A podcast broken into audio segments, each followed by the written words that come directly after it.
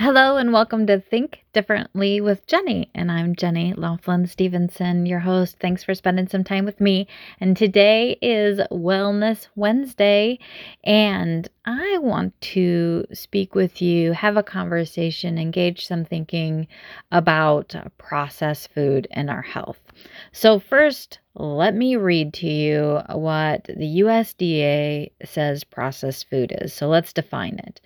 Processed food is defined as any raw agricultural commodity that has been subject to washing, cleaning, milling, cutting, chopping, heating, pasteurizing, blanching, cooking, canning, freezing, drying, dehydrating, mixing, packaging, and other uh, procedures that alter the food from its natural state. So, in that aspect, if I stop the definition there, there's more to read. Like, that's what we do when we prepare our food, right? So, um, we hear processed food is bad for us and we need to define it and we need to understand it. So, depending on what you're doing to it, really changes it. But here's where we really get into the nuts and bolts. So, I'll finish that definition. This may include the addition of other ingredients to the food, such as preservatives, flavors, nutrients, or other food additives or substances approved for use in the food products such as salt, sugars, and fats. So they define most of the time we, we mm-hmm. engage in food preparation and cook, we are acting as the food processes ourselves. But let's go back to this word preservatives, flavors, or other ingredients. That's where the problem lies. What are we doing to this food, or what are the manufacturers doing to this food in order for it to preserve and the, the shelf life of it. Their goal is long shelf life for maximum income. The goal really isn't long shelf life for best health. So we really need to look at what are the motives. of course, excuse me, they're not going out to just poison us per se. I'm being dramatic, but if you also think of it, there's big medicine in sick people. So we need to question everything. We need to really look into what we're putting in our mouth and what are these preservatives. So, interesting fact when we look at the USDA, the, the, the food, you know, where they look at what's appropriate for consumption, so on and so forth. Let's talk about coffee for a minute coffee standards for importation has the lowest percentage of mold content. So, what I mean is, America, the United States, will take, well, I guess I said that backwards. So, let me strike that. Sorry.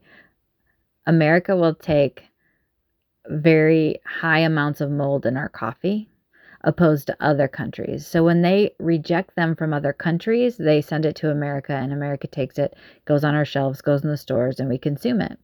Well, with that amount of high mold that we might consume in our coffee, can really lead to a lot of ailments.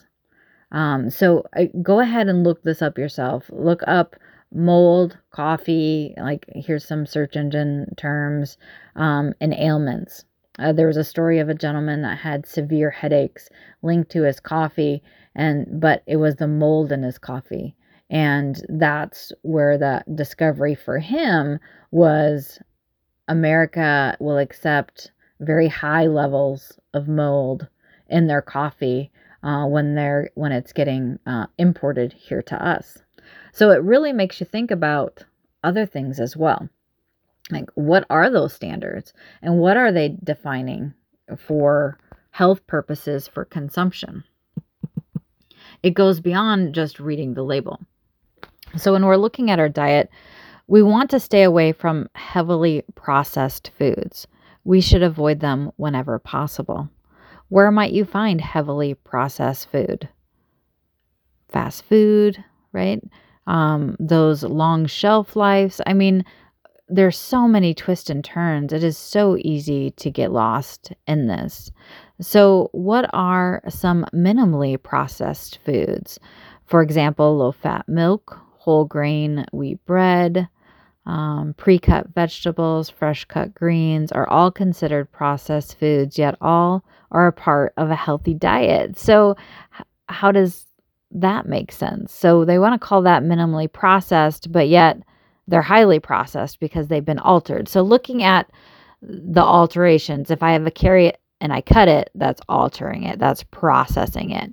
If I have a carrot and I cut it and I add preservatives to it and I add all kinds of different flavoring and artificial this or that, now that's a heavily processed food disguised in something that's supposed to be good for you. Does that make sense? I sure hope it does. So, really looking at what minimal processed food looks like, what heavy processed food looks like, where it's at, and what's done with it. So look at your food and say, okay, how much alterations has it been done? I took it from the garden, I cut it up, and I put it in my meal. Well, that would be very minimal. If I took it from my garden and I cut it up and I added in all kinds of preservatives to sustain that um, shelf life of that food, depending on what I put in that, if it was natural or more unnatural uh, items or processing chemicals to preserve it, okay, then is that something I want to eat?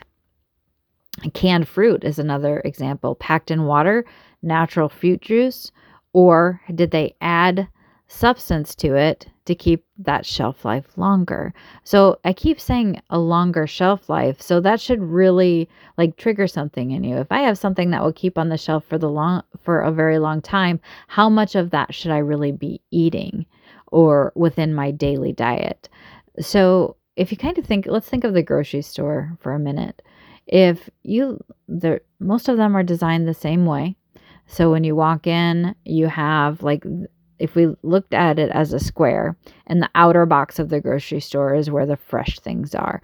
We have all of our fruits and vegetables then you go back to the meat department.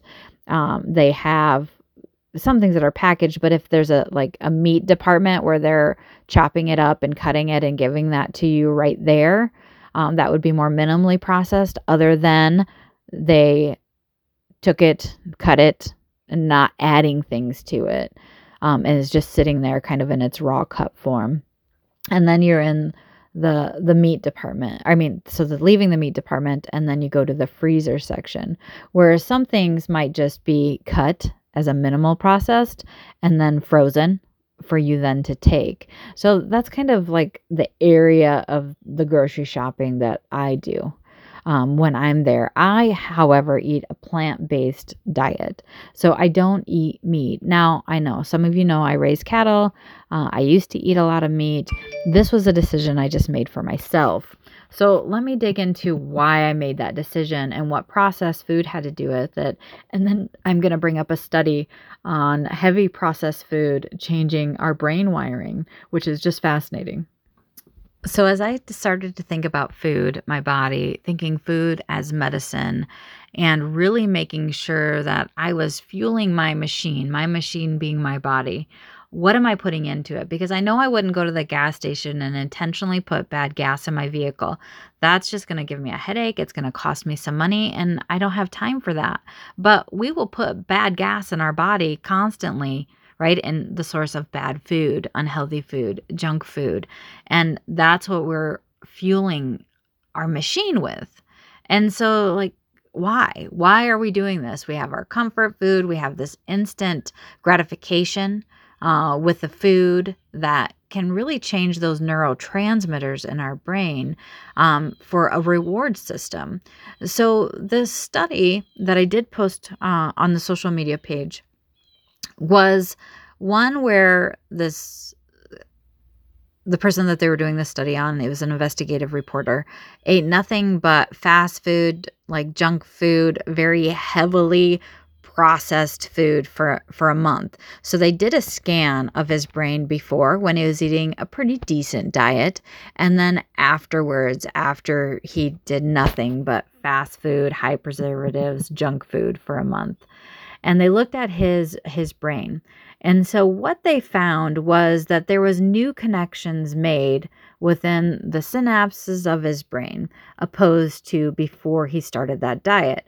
You're like, "Oh, great. Like it made new connections. That's got to be wonderful. Well, not necessarily. The brain is amazing in what it can do, but this is what happened. His brain then looked like an addict's brain when they've examined those. So, uh, when we talk about self regulation, you know, if you're addicted to that candy bar, which I might have been guilty at one time or another in my life, um, or that soda, or that McDonald's french fries, or whatever fast food, insert whatever your unhealthy eating habit is in the blink, right? So it changed the reward center to this instant gratification, and I need it and I crave it and I want it. Uh, you know, sugar is so addicting. And in America, we put so much sugar in absolutely everything. So overseas, there there's like healthier regulations in the amount of sugars and things that can be put in, but not in America. So, really dig in. I don't want to put ideas in your mind. I just want to put thought thought provoking things in your mind where you'll be like, let me research this for myself. You do not have to take my word for it. Some of this you might already know and you're able to add, or you're like, girl, I know. And, and you're, you're trying to talk to me as you're listening. So feel free to message out, message me um, to have a more in-depth conversation, or if there's something you want me to answer specifically uh, on the next episode of Wellness Wednesday. But really think about the amount of sugar and how addictive that is right? When I've shared before me quitting diet soda, I was like, thank goodness I've never dabbled in inappropriate drugs because like I could barely get off soda. So I don't know how I would do it when I hear the stories uh, and have family members that have experienced that addiction and seeing how hard it is to stop it because your brain changed its wiring to crave that substance. So when I went to this plant based diet, I did tons of research, but really, and go ahead and laugh at me. It was really this intuition I had that I needed to stop eating meat. Now, I absolutely loved eating meat. We raised cattle, right? Uh, I would have meat at every meal, and we pretty much did, and I loved it. And I, for sorry the pun, I went cold turkey. I just, after some thinking and just listening to my body, and was like, you just need to stop eating meat. I just simply stopped eating meat. Um, that night I said I was done. And then that next day I never craved it again. Um, but a lot of research and mindset went into the preparation of that moment happening. And I haven't, let's see, in May it'll be two years. So I haven't had meat and I haven't missed it. I still cook it for the family. Um, they do eat a lot of my vegetarian vegan meals, but they also uh, I really like it, but they still eat meat. So I'm not going to push that on them. But I don't even have a taste or be like, oh, that looks so good. I want to have it. it. It's it's just done with me. So there is a documentary on Netflix called The Game Changer, and it's really thought provoking on the food that we eat, our high cholesterol, our high blood pressure, uh, and what we're putting in our body and what we're feeding the machine, and how we we don't need it. So, like, we still need protein. And everyone, we are so focused on protein in this country. And uh, yes, we need protein, but meat is the only place. Actually, the protein you get from meat is a secondary protein. So get it from the source. What are the cattle eating? They're eating the grass, right? So they're getting protein from that. Do you see? Like my bull is a couple thousand pounds. He is humongous and he only eats grass, right? We don't feed them corn here. Like corn to them is like crack right? It's like I want it to change that reward, it good, and then they get sick because they're not supposed to have it. Their body isn't designed for it. And then they get antibiotics and then they give them steroids to make them big fast because I'll make more money. Like that is not how we raise our cattle or ever have raised our cattle. Um, so it takes us a little bit longer and they're not as big as some of the market cattle that's out there. But thinking about what did that those that that eat me and that was me not too long ago. What was fed to that animal that I am now going to eat? Because it's going to affect you. There are studies that back this up that the hormones placed in the meat that we eat have caused uh, adolescent girls to start their period sooner because they are getting that secondary hormones that were placed in that animal for them to get big and fat and make the money faster. Oops, sorry about that. So, really think about what you're putting in there. What kind of processed things are in there? What does that do to my body? And be mindful of it because food is medicine. There are so many things in the food that we're supposed to be eating that our body needs to maintain its machine. We are so focused on illness and sickness because of this and many other factors. I know there's some genetic factors in there, so on and so forth. But if we looked at food as medicine and we looked at taking our body care of our body in that way instead of just going and getting a pill for this or that and having sick days i want to have wellness days. I don't want to take off work because i'm sick and miserable. I want to take off work because i feel great and i have something i want to do and explore. So just I hope I triggered something within you to really think and look at your diet. Write things down. What am I eating? How am I feeling? Change it up and see if it does anything. Now, this is going to take some time and dedication to explore, um, but we'll continue talking about this. And go watch that Netflix series. I really want to hear what you think about it. It's called The Game Changer. And uh, I had the whole family watch it, and the guys, my husband was like, oh God, what are we watching? It starts with an MMA fighter.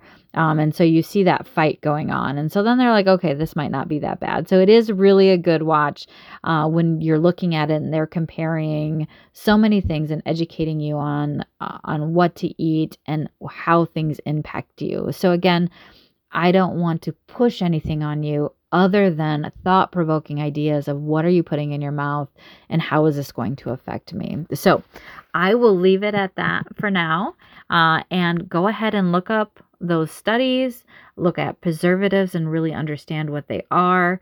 And I'll try to find a nutritionalist a natural nutritionalist, um, to join us to really dig in and ask some more questions so you can hear from uh, a very skilled professional in that area as well. So you take care, be healthy, get some sunshine on your face, uh, and put out positive energy in the world, and you'll receive it back. Take care. Bye.